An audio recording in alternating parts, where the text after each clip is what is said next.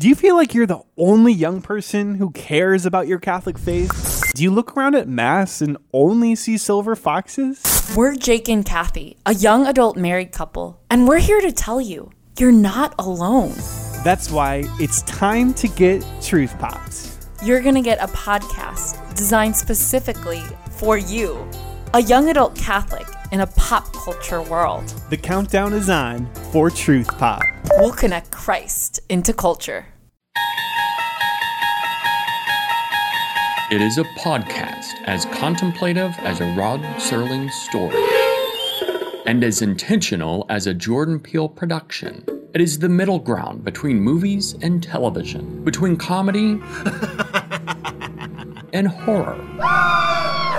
And it lies between the pit of a man's expectations and the summit of his excitement. This is the dimension of discussion. It is an area which we call Quality Check Podcast.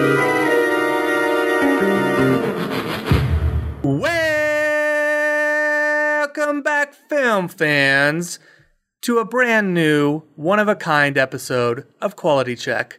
I am one of your hosts. My name is, you know what? This doesn't feel right.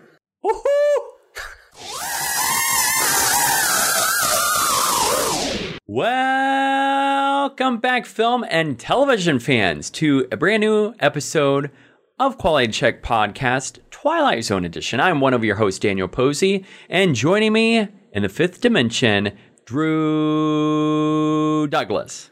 I didn't mention TV fans. I knew something didn't feel right.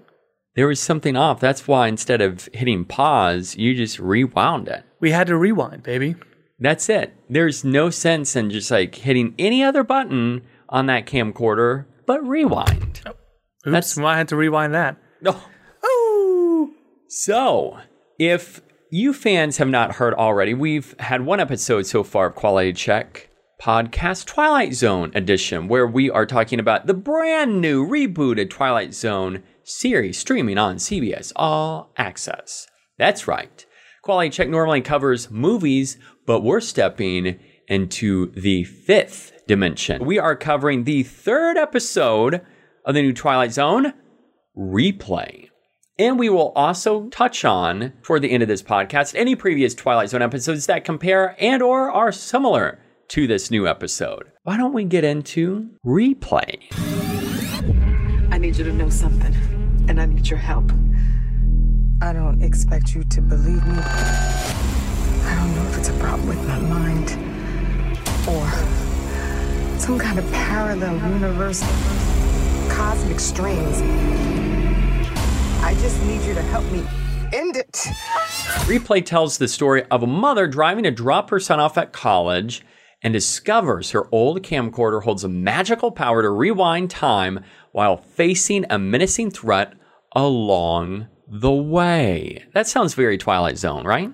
Sounds very Twilight Zone. Dead on. Very Nailed it. So the stats for this episode, it was released on April 11th, 2019, written by Selwyn Seifu Hines. This is technically Selwyn's first film and show writing credit on IMDb, but Drew, you were talking about this before we started recording. He's actually written for several magazines and websites as well, is that right? Yep, Variety, The Village Voice, stuff like that. Have, now, have you read any of his stuff? I've never heard of him until today. Yeah, that's the same for myself until watching this episode. I was really curious, and whenever I jumped on IMDb, I was kind of surprised to see that. Now, directing replay is Gerard McMurray. Gerard directed The First Purge, also Burning Sands, it's a Netflix film, and Gerard also worked with Coogler on his first film, Fruitvale Station. Also, on deck for acting, we've got Sana Lathan playing Nina Harrison. Now, Sana was in a very underrated Denzel Washington film, I felt like, called Out of Time. And you may recognize her not by her appearances, but by her voice. She has appeared on Family Guy for several years now. Playing her son in this is Damson Idris, who is Dorian Harrison, and he is in the new FX TV series Snowfall. Then we also have Glenn Fleshler playing Officer Lasky. And Fleshler is, to me, best known for his appearance in True Detective. And he's also been in Barry Billions and High Flying Bird, the new Steven Soderbergh film on Netflix. So I'm very unfamiliar with these actors. I don't have a lot to say about them, but we do have a lot to say about this episode. Let's start with Replay Is, in which we will fill in the blank. I feel like Replay is a step in the right direction for the new Twilight Zone series. That's interesting because I had the complete opposite. no, I'm just kidding. I wrote uh, Replay is a modern slice of classic Twilight Zone. I love that. So, um, fans out there, just a heads up, we're really going to dive deep into the spoilers at this point. So, beware of that. Go watch the episode, come back, listen to it, and join in on the discussion. Let's now get into the overall grade. I have to give this, I'm shooting high. This just seems like it has classic Serling with a modern twist and take on it. My overall grade for replay is an A minus. Whoa, that's high. That's very high, and I've been thinking all day about it. As soon as I turn it off, I thought I'm going B plus, but I just I got to give it an A minus. I'm going B plus. Woo. My complaints with this are kind of negated by what the writer was intending. Okay. Because I went back and read a little bit about what sparked um, Hines to write the script that he wrote. And the complaint that I had throughout this entire episode was basically explained. So, what other wh- what did you love about it? You you gave it a higher rating than I. I'll say B plus for me. That's a little higher than I wanted to go. The one thing I will say is that it hit hard on the social issues and social commentary that Serling had in classic Twilight Zone episodes. A lot of the episodes that we know and love dealt heavy with that. This at times was very not just to the point, but it, it almost felt heavy handed at times. And I can't determine if that was a good thing or a bad thing. I'm just so used to seeing the Twilight Zone episodes that we have 22 minutes to get this point across, and there are a lot of ambiguous ideas. And it's kind of left up to you to determine so, is this what the writers meant? Is this the direction that they wanted to take?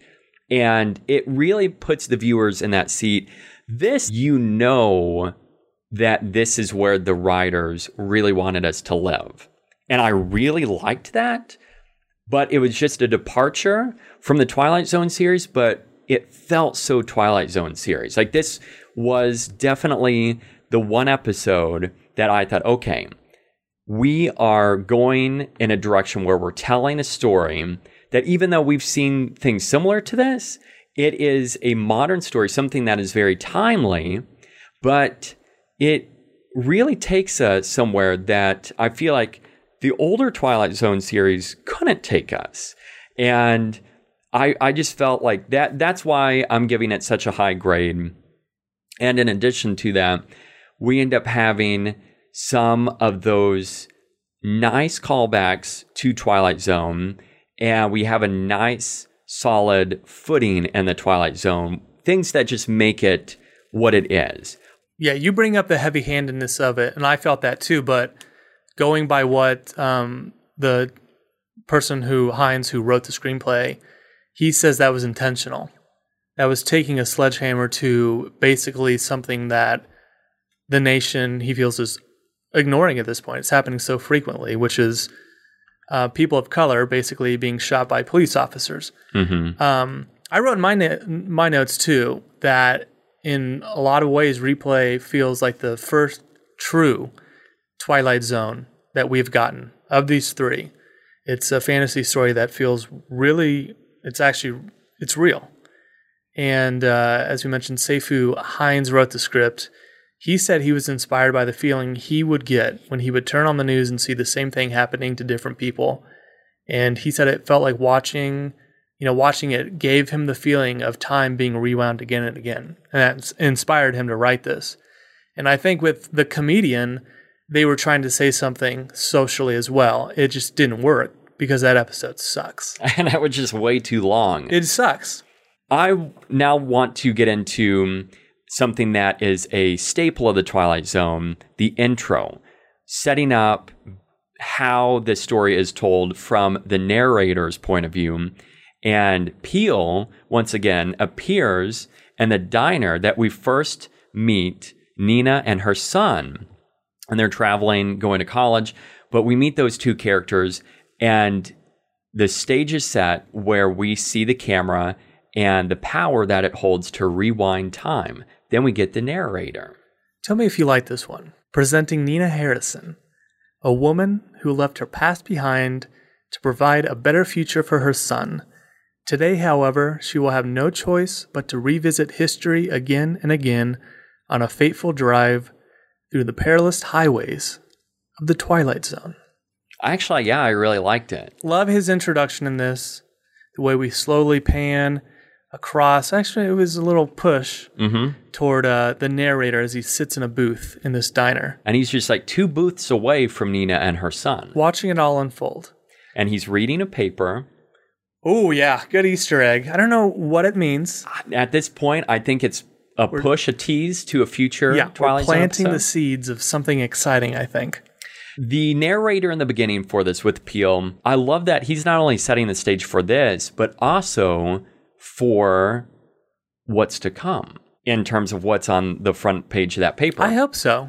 We'll get It into this in a little it. bit, but that Yeah. got us excited. The other thing that I really liked about it, it's less than four minutes into this story, we see Peele. I like keeping it short. I do like the cold open. It's growing on me a little bit, having this introduction to whatever story and the characters we're going to spend the next 60 minutes or less with.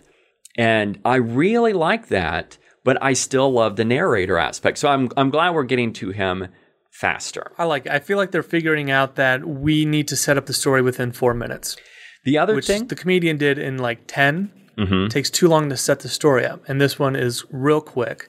I think uh, of the narrators, this is the best one by far. I'm, I'm starting to fall into um, Peele's portrayal of the narrator and understand it a little more. Where the first time it felt a little too um, like he was winking too much at Serling, and this one feels more natural. So maybe that's why we're doing it in this order that we're getting it because we're starting to figure out, or they are starting to figure out how this show is working.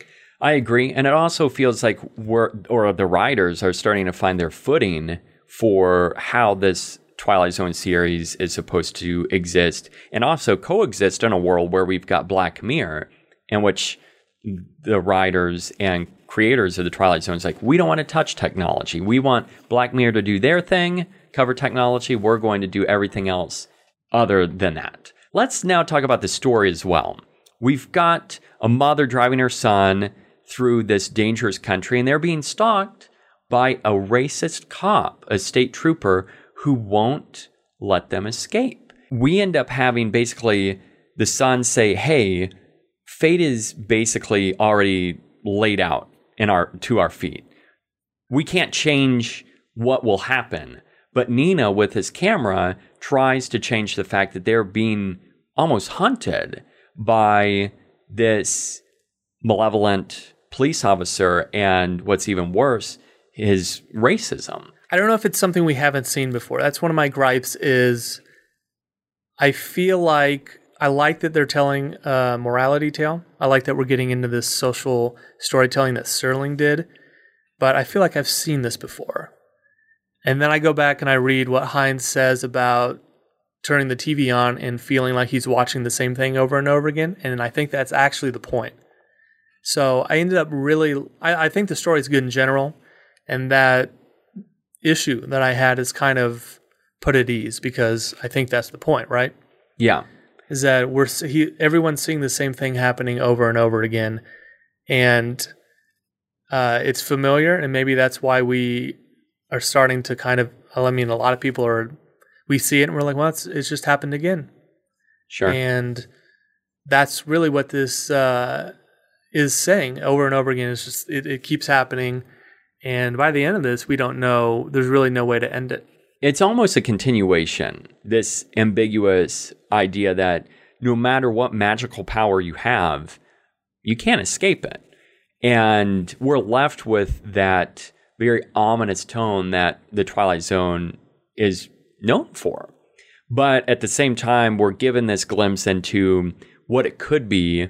And as Nina said, this idea of maybe we're living in a parallel timeline or multiple parallel timelines that just seem to diverge and it happens to continue to dead end into this one road that we can't ever escape. I was really worried we go down this path of we have this camera, we're going to use this to some material use in terms of we're going to get rich off of it. We're going to use this camera to, you know, make these guesses that maybe we'll get a better job or whatever. But instead, Nina was using it for love to keep her son safe and to more or less try to preserve his future and try to escape this this evil. I love that idea and that we didn't go down this path in which there's another episode very very similar to this we'll talk about at the end of the episode. One thing about the plot I like, going back to that real quick, is if you're in a Groundhog Day situation or in this situation where you can rewind time, what do you do different? Because in this, she's haunted by this, or they are haunted by this racist cop who is persistently chasing them no matter what they do. They act kind and he still does it. They get angry. He gets more violent, but the situation always stays the same. I like the idea that no, just the idea that it raises of um, that they tr- uh, that she tries different methods to end this, and it doesn't ever stop. Did you? We'll get into the ending, but what one other thing I like too. Sorry, is the is the vibes it gives off. It's uh, it follows. It's got the Oh. the Spielberg duel vibe where they're just constantly being harassed by something. The Duel vibe for sure. It's basically someone on the open road, and no matter what they do, no, how, no matter how many miles they put between this themselves and whatever's chasing them, they can't ever escape it. The, so you were talking about the different ways that she was trying to escape. I thought, one, would you try to kill that guy? I was just going to ask you that. Honestly, I would be very tempted to like poison his coffee or something like that. What would have happened? Give him X-Lax. I think at one point she waits until he um, leaves and then they leave. What happens if you just stay at the diner all day? I wonder if he would come back in and say something about their car because remember he oh, that's true. He left and came back in. and I don't get what that is, but that was never explained. It's like he He's was just assuming that because she's an African American, she can't have a nice car. I, that's how I took it. Was like prove that this is yours because I just don't believe it. Did you at any point?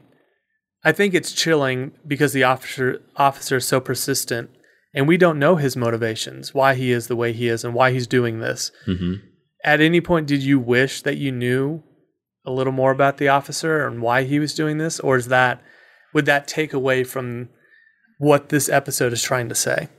You know, at a time, at times I felt like I wanted to because there was so much about him that came off robotic that he was working not as a human, but just like following orders. Yeah, he was programmed to do this. Yeah. He's like T1000 or something. That's what, honestly how it felt.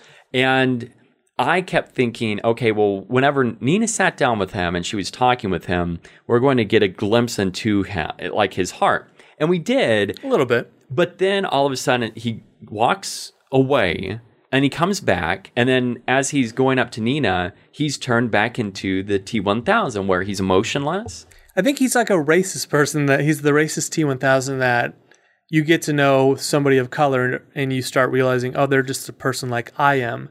And you let your guard down. And then that you somehow you build that back up like, oh, no, I can't like you because you're black. Right. Was kind of the idea, I think. I think there's one clear motivation that he's powered by.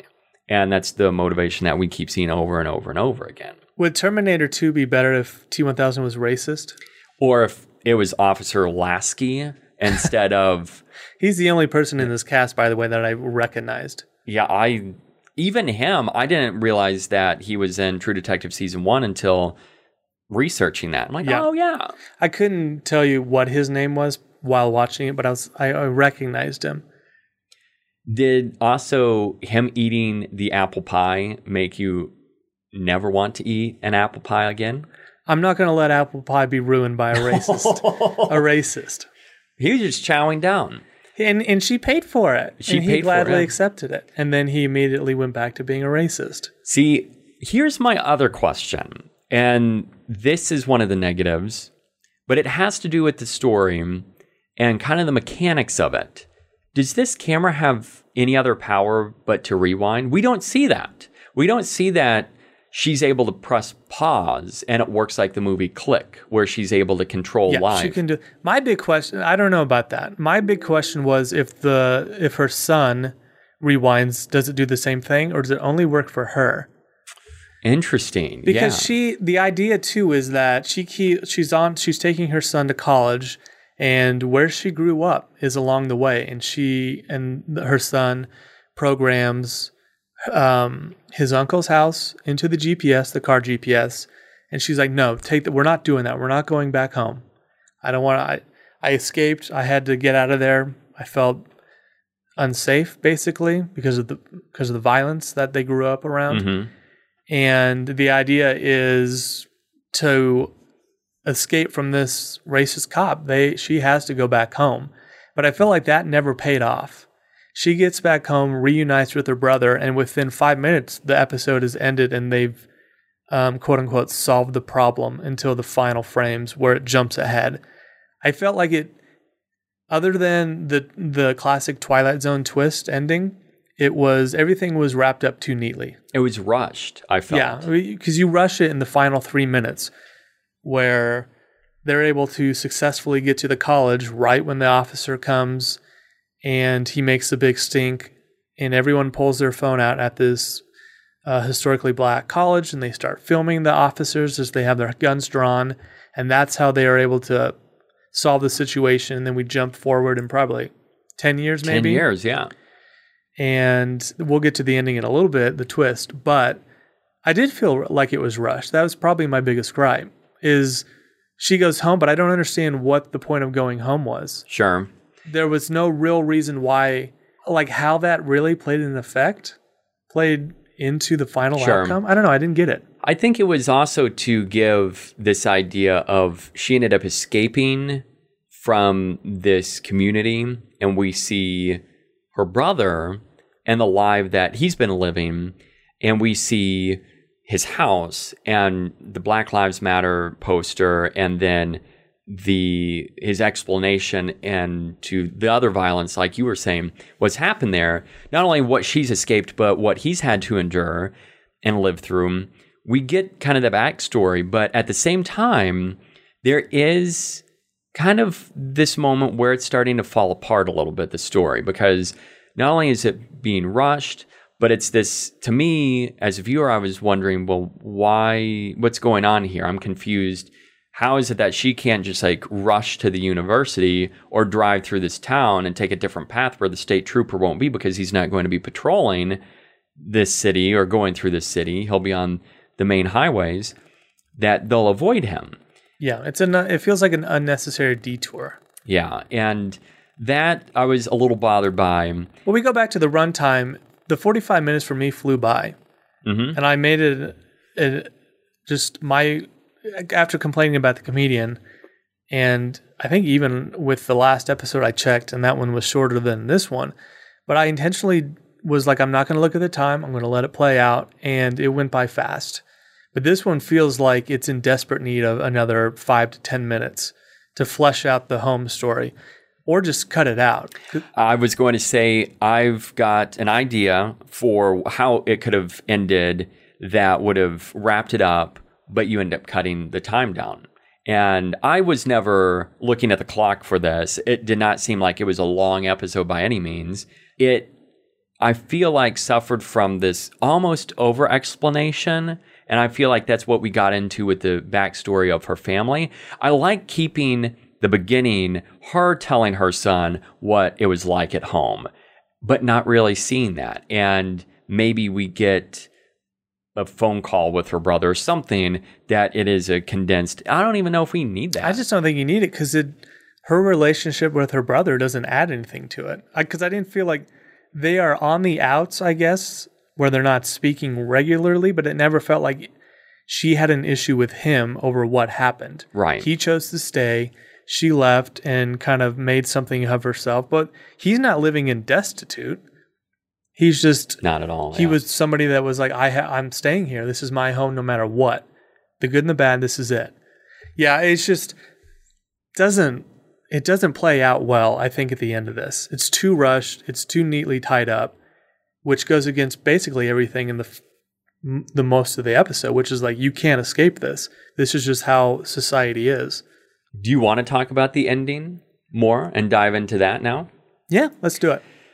Because my solution, like I was saying, is what if you cut out her brother and instead of jumping ahead 10 years from now, in which the ending of this episode focuses on Nina and her son, who has a daughter at that point in time. Named Trinity. There's a lot of Matrix references because at one point she's like, "This is like some Matrix stuff." We, we jump in time, and then the mother, Nina, is sitting on a couch and she's recording her son and granddaughter playing. And you can still see that she's attached to this camcorder. She's not wanting to let it go. She Well, I would. How often is she doing this in this ten year span? Is she constantly doing it? Does the son know about this? I, I would assume from how it appears that she's been doing it regularly, but it's almost like this strain that the timeline of her getting her son to college has put on all of those timelines leading to that moment. Because the reason why I say that is we see them together for a little while. Then the son says, Mom, I'm going to leave.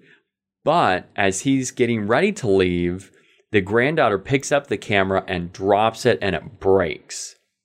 As it breaks, the son walks out of the house. He's leaving. And then it cuts to black. We hear police sirens. A classic Twilight Zone ending We where see the sirens bouncing off her face too. The colors circling her. So in in this case, it's not necessarily that we assume it's Officer Officer Lasky, but it's just some other. What if it was he was still on the job? They're like, you should have retired six years ago. He's like, I can't. I have to find this woman and her child. I'm obsessed. I, I can't stop until it's done. T one they're like, okay, you got it. Officer Lasky, you should have died of a heart attack with all of those apple pies that you've eaten, but nope, you're still going. How come every officer always looks out of shape too? I and I think it's because they keep going back to the same cafe that's just loaded with sugar and carbs. What's it? I just I going back to would you kill the cop? If you know if you know you can rewind Yeah. and it's worked multiple times and you're not did did the son ever they, she explains this to the son and her uh, brother. And they're like we believe you. I believe you. Which I did, would did they would you remember that if i re if i had to rewind rewind? That's a good question. I would assume so since they did, but you would only rewind up to a certain time period. yeah because if you went too far back you would go back to where oh i don't know what you're talking about anymore because you went back too far And with this camera also getting older, there are going to be some defects with it. So what if it just stayed in rewind and it went all the way to her birth and it Oh. just stopped? Ooh. it brings a lot of questions of yeah, she really guards it, she secures it, and then Trinity, the little girl, ends up dropping it, smashing it. Is that when that thing is destroyed, the camera, is that what basically breaks the tether between her and this safe life that she's been living? Yeah. And the other question though that I have is like what I said in terms of it being strained. These parallel timelines are just getting closer and closer that she can't go like two minutes before she's got to rewind this because they're getting pulled over or cops harassing them or something like that. Is it getting so intense that she's got to rewind that so frequently? I think it's like the more you do it, the worse it gets. That's what I'm wondering, yeah. And so we're left with that idea if her son ultimately dies Ooh. in one of those realities, does he die? I mean, he already when died out? once. exactly.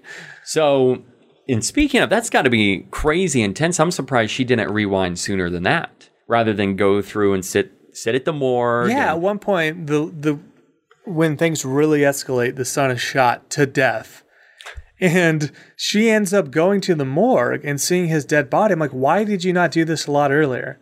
And she says, Because you freak you, you freak out instantly, and, and then it'd be like, oh, you know what? I can just rewind this. It's going to be okay. That'd have to take a huge emotional toll on you physically too. If you're having Yeah. to constantly rewind time to be happy, it's going to ruin your life. I thought it was interesting and weird too. We never see the son's wife. Not that she can fit into this story, but it's always the mom and her son, and then we gradually bring in a young daughter. And it's like she didn't want anybody else in their life but the three of them. or do you think it was a lot like her life where we don't know what happened to the husband, her husband? Yeah, we don't know what happened to her husband, and maybe his wife died. Sure. I got the feeling he was a single father, and I know that's weird because we only see him with his daughter for two minutes, but there I feel like there was a backstory that we just didn't know. Yeah, and that's another thing that I feel like diving into these, having these expanded episodes, it's almost like we need to make them longer, almost like a full film length, or we end up cutting it down more. And that's where I feel like if we ended up cutting basically to the mother trying to get her son to college, and during that, we end with her recording, and then the officer leaves. Maybe she breaks the camera at that moment, or yeah, herself. or maybe it's by accident or something. Because that'd be a Twilight Zone ending where she breaks it by accident and then she gets pulled over, something to that nature. Because we're already ending that way. And yeah, she's. I I feel like she should have been the one that accidentally break it, not the kid. because she's guarding that so safely that she's trying to make sure she's the one preventing any negative thing from happening. We really learned two things because the son is leaving to go get ice cream. So number one, don't eat ice cream.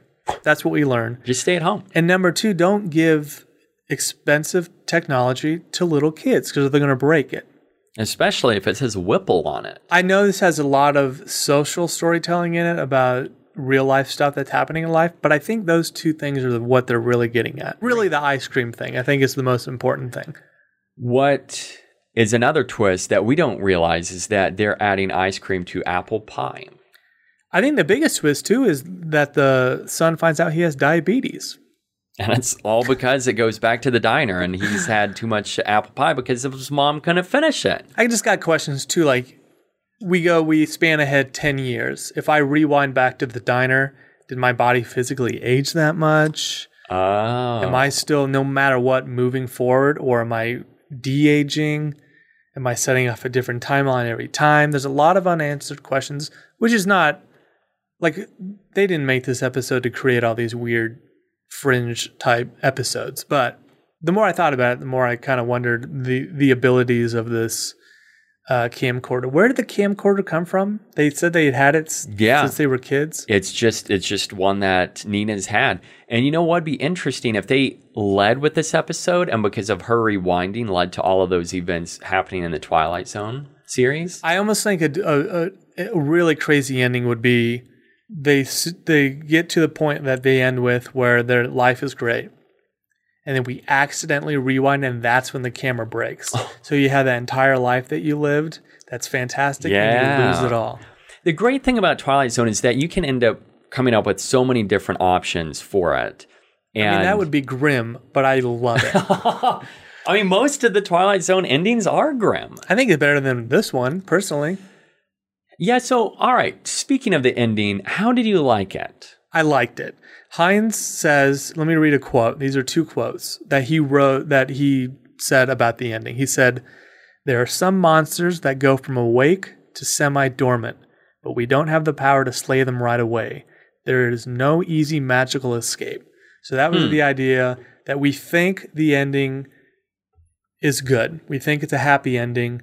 The camera breaks, the cops come, and we know something bad is going to happen.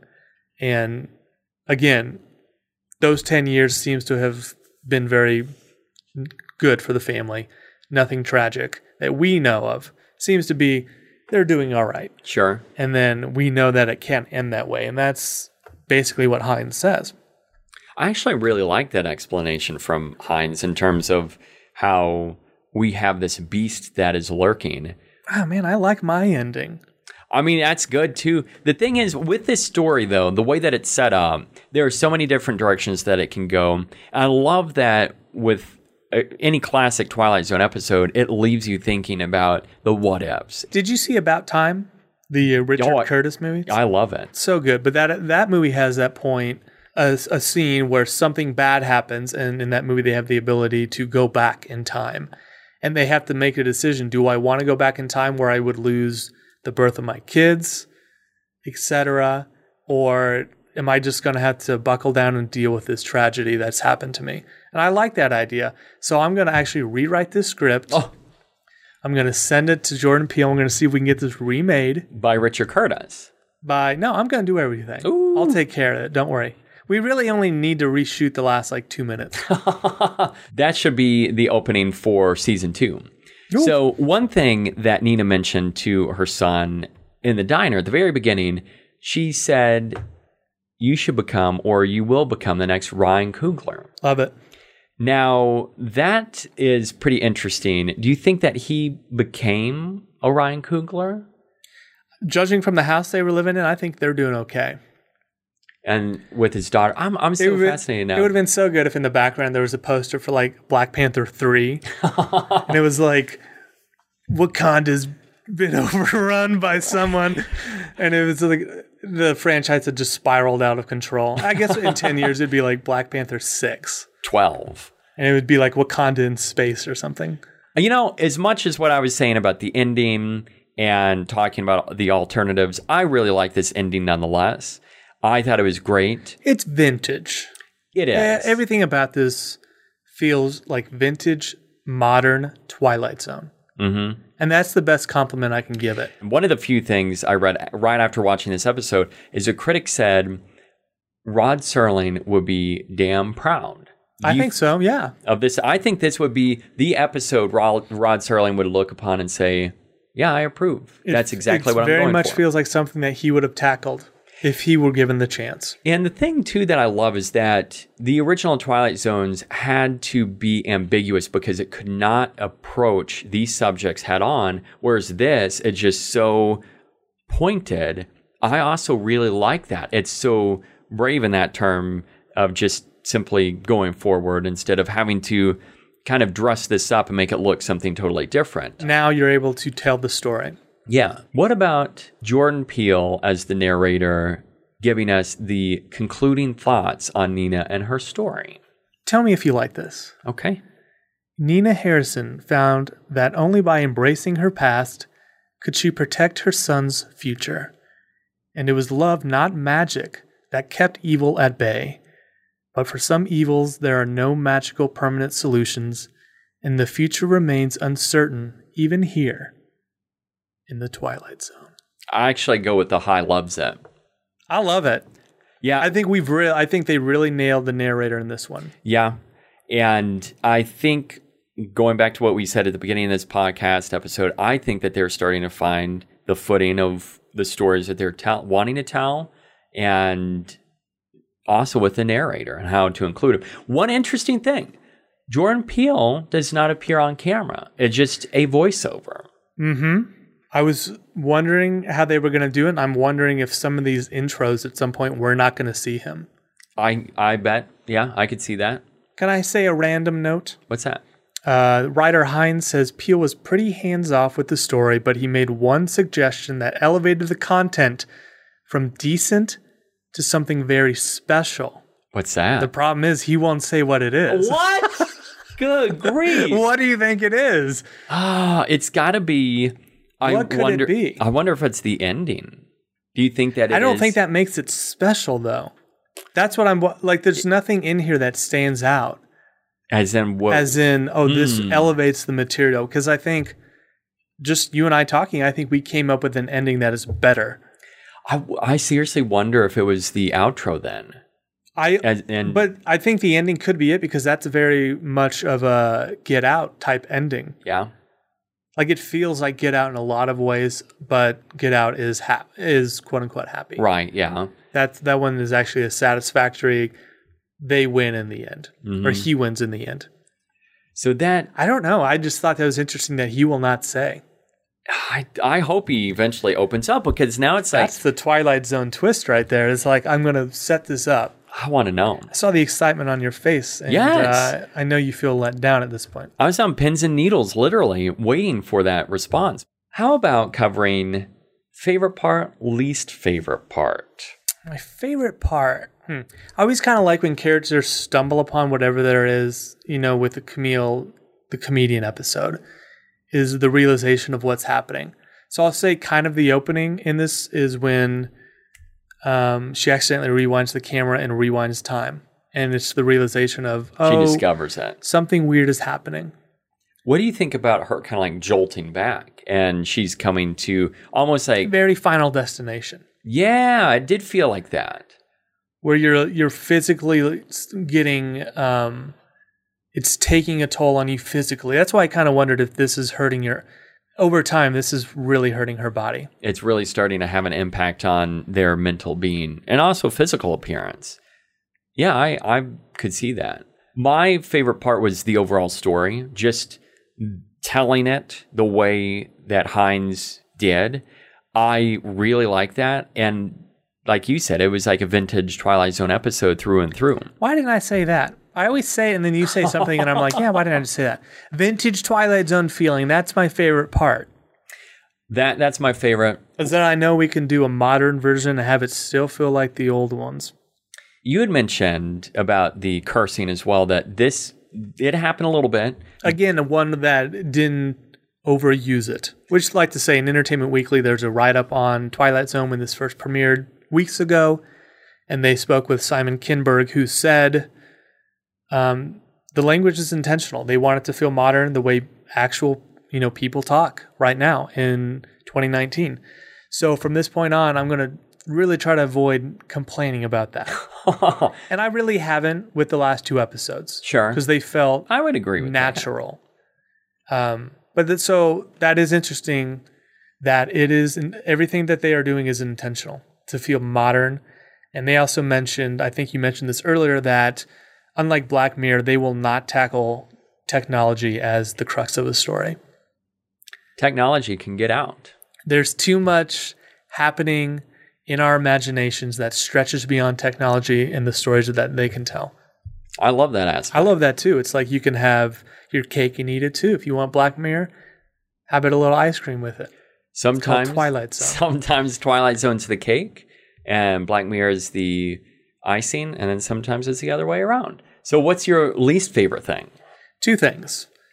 Uh, the ending tied up a little too ni- nicely for me. I don't like the brother aspect. It just doesn't add anything.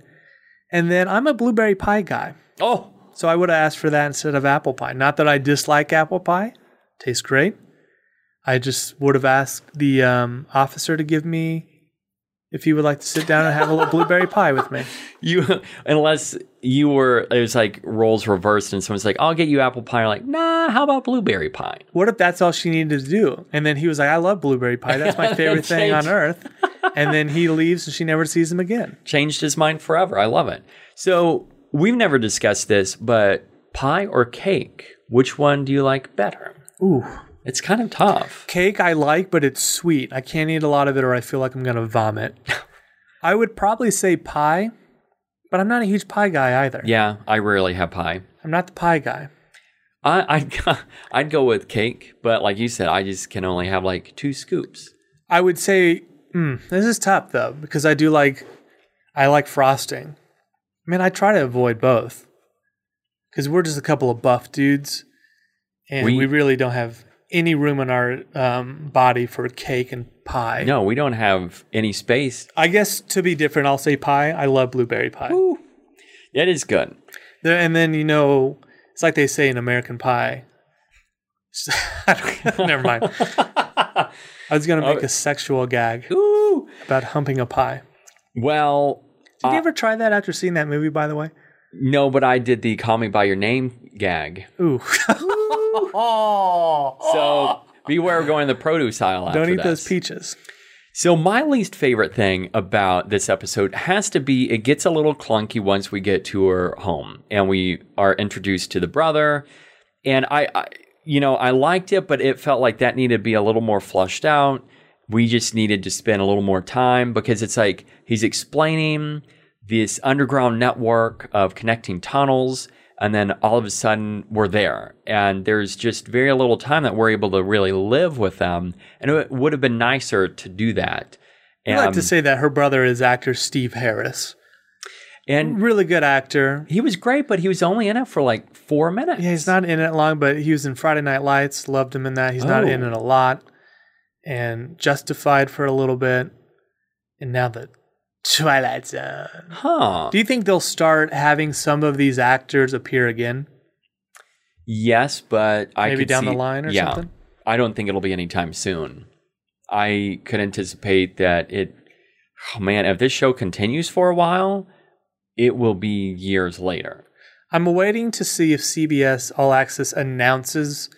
Do they announce the, the shows coming back that they pick up shows? Or how's that work? Yeah, but it's really weird because one of the shows originals on CBS All Access is one dollar, and they announced after the show put all of its episodes on CBS All Access, it's done. So I wonder if they have to get all the way through Twilight Zone to determine did we get enough views? Were enough people interested in the Twilight Zone for us to continue? That's what I'm really wondering. I wondering. don't know how they'll they do. factor in, like what they factor in. I, I would imagine no matter what, it's coming back for season two. So, just to make sure that Twilight Zone was able to get a ton of views, I went on three different devices and watched it all the way through. Each episode. That's a good idea. I'm going to do that with the comedian. I'm going to rack up 80 million views. And they're like, we only had three views on the comedian on CBS All Access, and it's coming from the same IP address. He's like this. These this idiot thinks if he just hits refresh, it counts as like a, a view, but it doesn't. Netflix says it only counts shows through a certain amount of time. You have to watch a certain amount, and you can only watch it once per. I don't know, whatever you're on each account. Yeah, I guess Yeah, they're would- fishy about what they do, so I don't know if I trust them. No, Drew, you've described this as your YouTube moment, something that years down the road, people will go to YouTube and they'll search a scene that stands out the most. What do you think years later people will go and search for this episode of replay? Hmm. This one doesn't have one that stands out to me. I feel like it's going to be the moment the son gets shot. Yeah, I was gonna. Say, I think that's the most tense moment, but I don't know if I want to watch somebody get shot. I'll say the intro, going back to one of my favorite things, just the whole setup, You said leading leading right into the narrator. you said earlier that I'll end up saying things you're like, "Oh, I wanted to say that. I wanted to say that now." That's probably the first time that's ever happened. Ooh. So, anything else on this episode before we jump into Easter eggs? No, I I liked it, and I'm really looking forward to the next episode. So, you'd recommend this episode replay?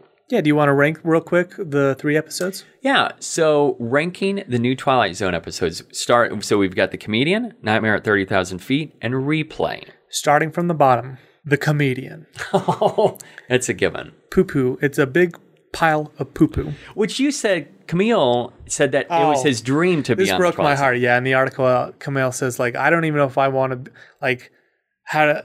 Can I do this? It's such a legendary show. Do I want to be a part of it? But it's like my dream. And then he gets to do it, and it's a piece of crap. That's awful. you know, he's read stuff. It's just like, oh, I'm in the worst spot. He, It's not because of him though, and I think people are very quick to point that out. It's not his fault that that episode Sure. just really sucks dookie. You've got the comedian at the bottom. What's your number three? The comedian, same. Okay, number two. I'm actually going to throw a curveball. I'm going to say replays number two. Ooh, wow. So you could see yourself watching Nightmare more than replay. Yeah, Nightmares one because of the replay value. And it's also shorter. Yeah, about like two minutes. I just think that one is.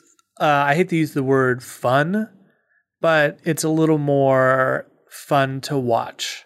And also kind of that mystery, the unraveling of Adam Scott's character. And I think the unraveling of the ending is better. I think the ending is is better in that one. I think it successfully starts uh, and ends rather than this one kind of tail has a little tailspin near the end, but it has a good landing. It if that makes the any sense. Yeah. So I'm going to switch it up. I'll have the comedian and then Nightmare at number two, and then top will be replay. Just because I think with this episode, there are just so many more Twilight Zone esque elements that it takes us in a direction that I'm really curious. Okay, we're not going to retell stories like old Twilight Zone episodes, although, although there is something coming up here on the Easter eggs and the similar to comparable episodes that I have to bring up. Can I say one thing real quick? Yeah. I have a prediction. Uh-oh. Is it? What, what do you mean? What do you? Oh, oh. I'm worried. I'm just worried about this prediction.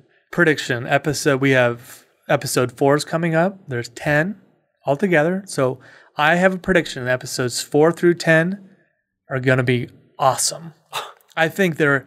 I I think they're going to hit their stride. I think this is a great sign that they have figured it out, and these are all going to be winners to some degree from here on out. And We're not going to have hope. another dud. I hope so. It's bad news for the comedian because the comedian's going to stay in the in the uh, basement for the rest of the season. But that's my bold prediction. Well, now I will go out, and I don't know if this is just internet trolls, but I've seen replay is the lowest rated of the three for I- user views. I texted you after watching it and I said this, you know, this last episode is um and at the time I was a little mixed on it.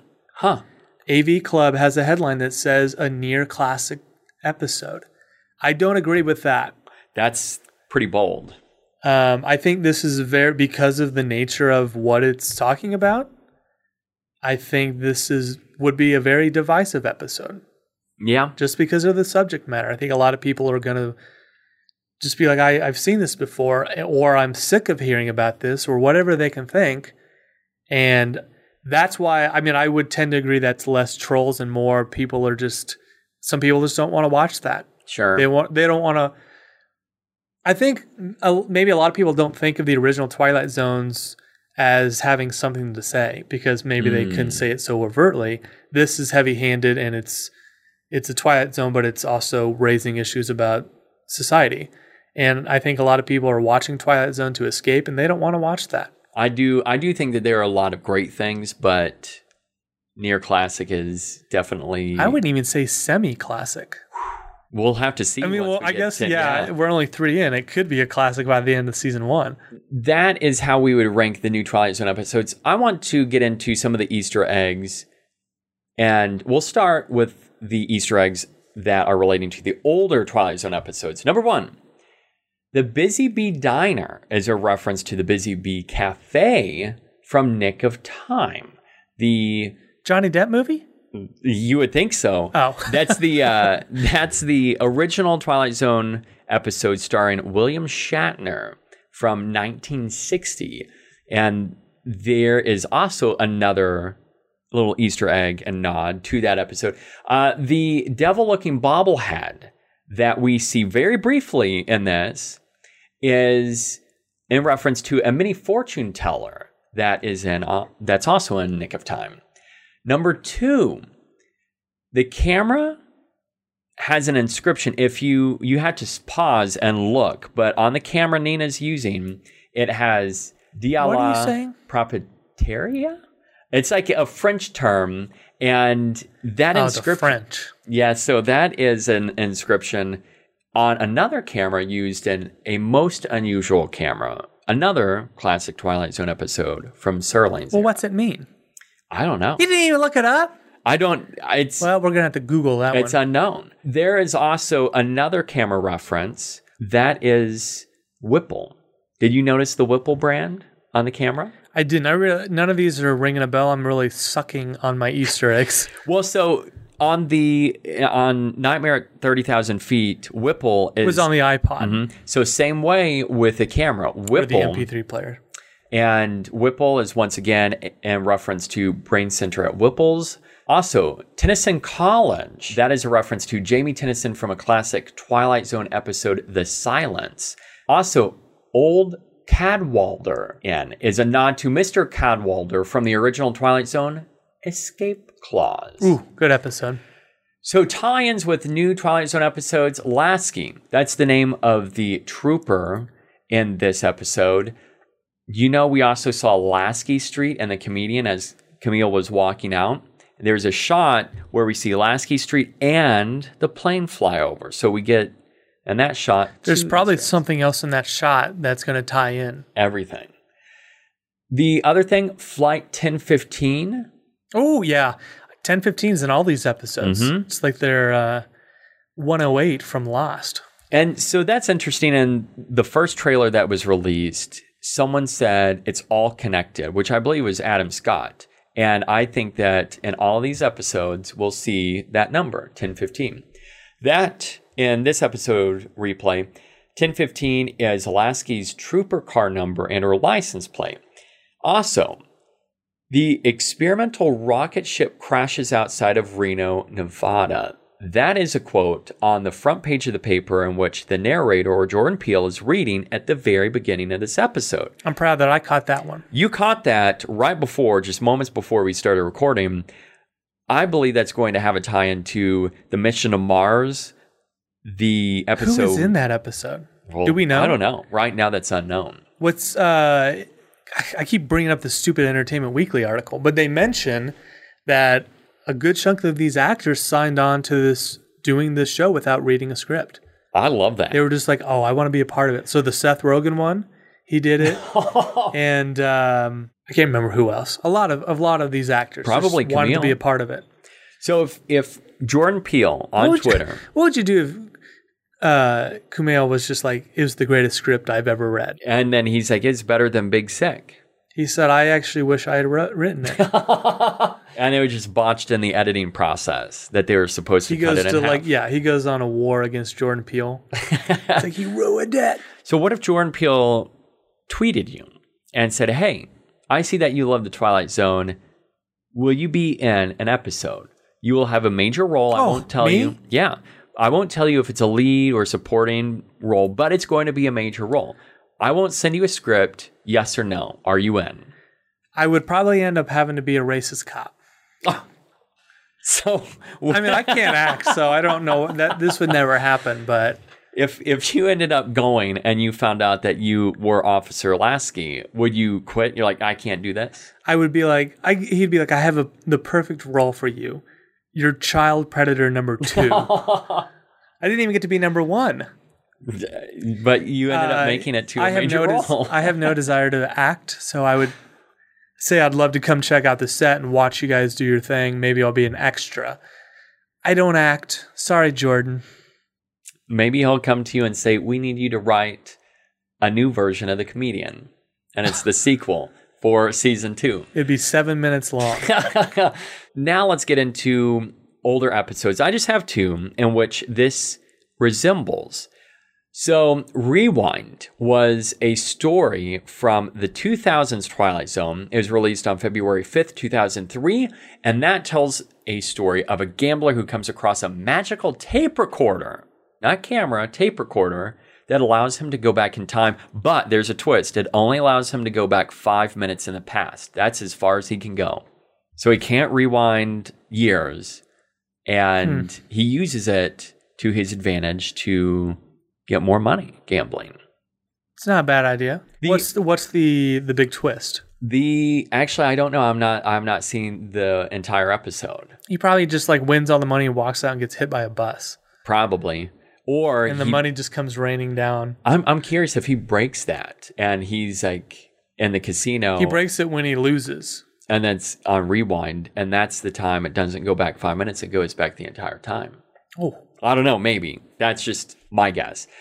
The other episode is, I mentioned it earlier, a most unusual camera that was released on December 16th, 1960, and it tells the story of three crooks who get a camera that takes snapshots of the future, and they're trying to use that to their advantage. I would be awful. I'm telling you, because one of my biggest growing up, one of my biggest dreams was to find the sports almanac from Back to the Future Part Two. Great Scott!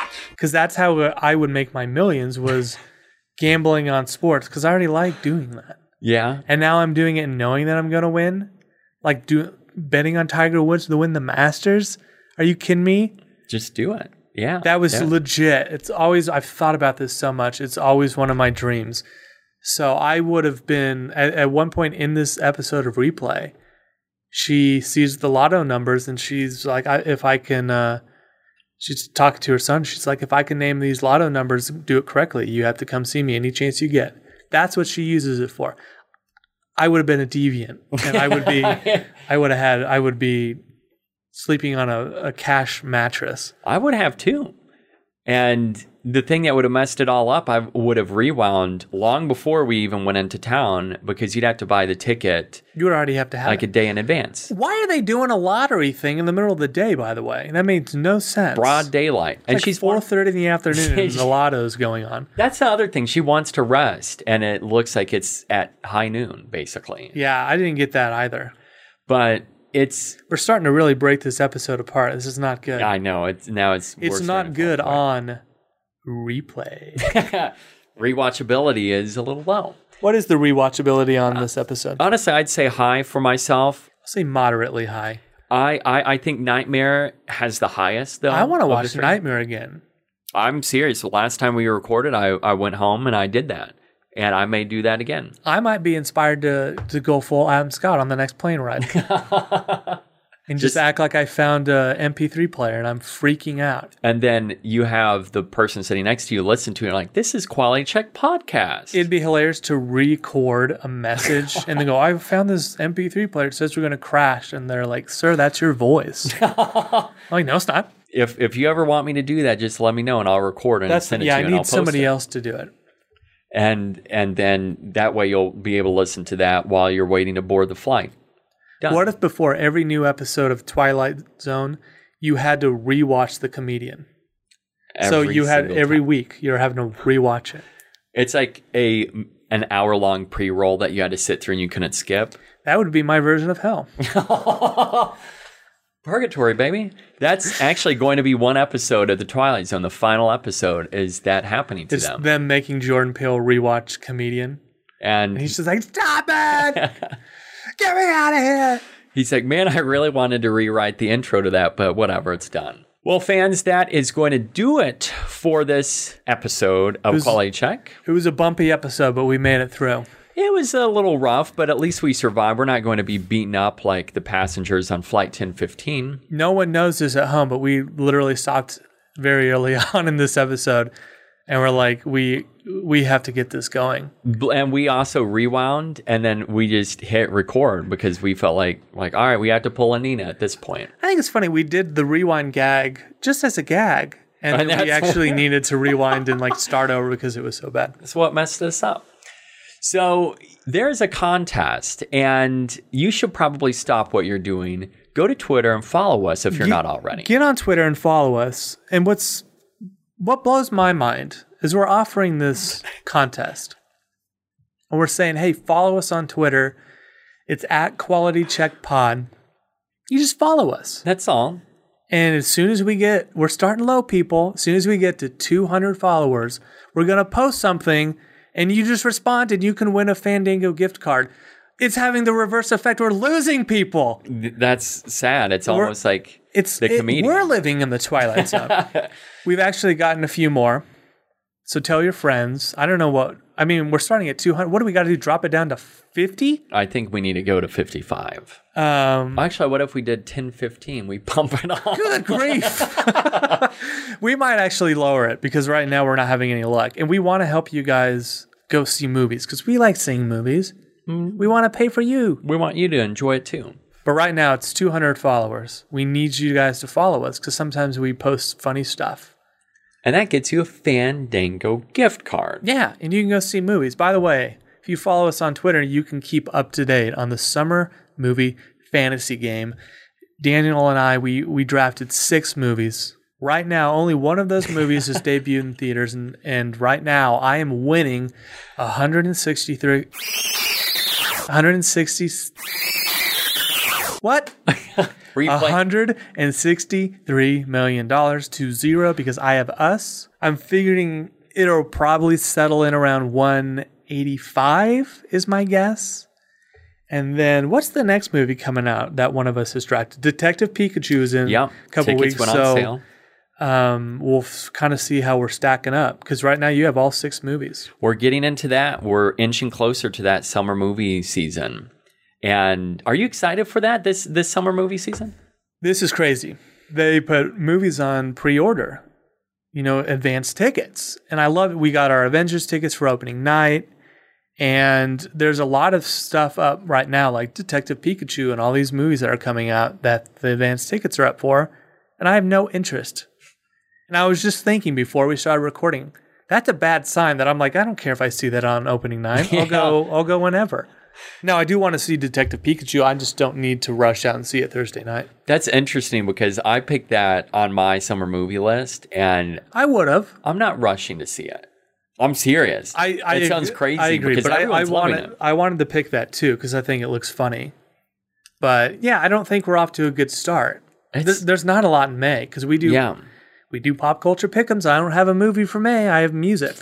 It's looking a little rough for me too coming up. Also, not to plug anymore, we're we're going to be doing our May pop culture pickums soon. If you want us to read yours, tweet at us. Let us know. It's not hard. And Twitter, we'll read it. We'll read it on the Quality podcast. Check Pod. Yeah, we already have somebody that submitted something. We're gonna read it. We're gonna read what you guys want. This is a cry for help.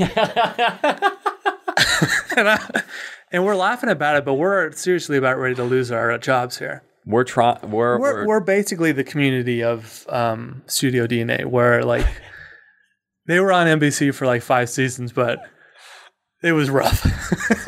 we're gonna get yanked. I, they're knocking on the door right now, about ready to.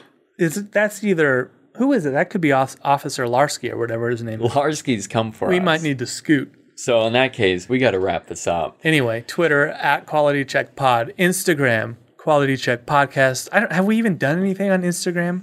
Yeah, it's been a little while. It's been a while. And then you can always email. We get emails all the time at quality check podcast at gmail.com. We get them all the time and we usually respond. So if you have a, something you want to say, then say it. Just get it over with. And don't forget to rate and subscribe to us. That way you know when a new episode of Quality Check goes into your podcast, so long as we don't get pulled. it's over, baby.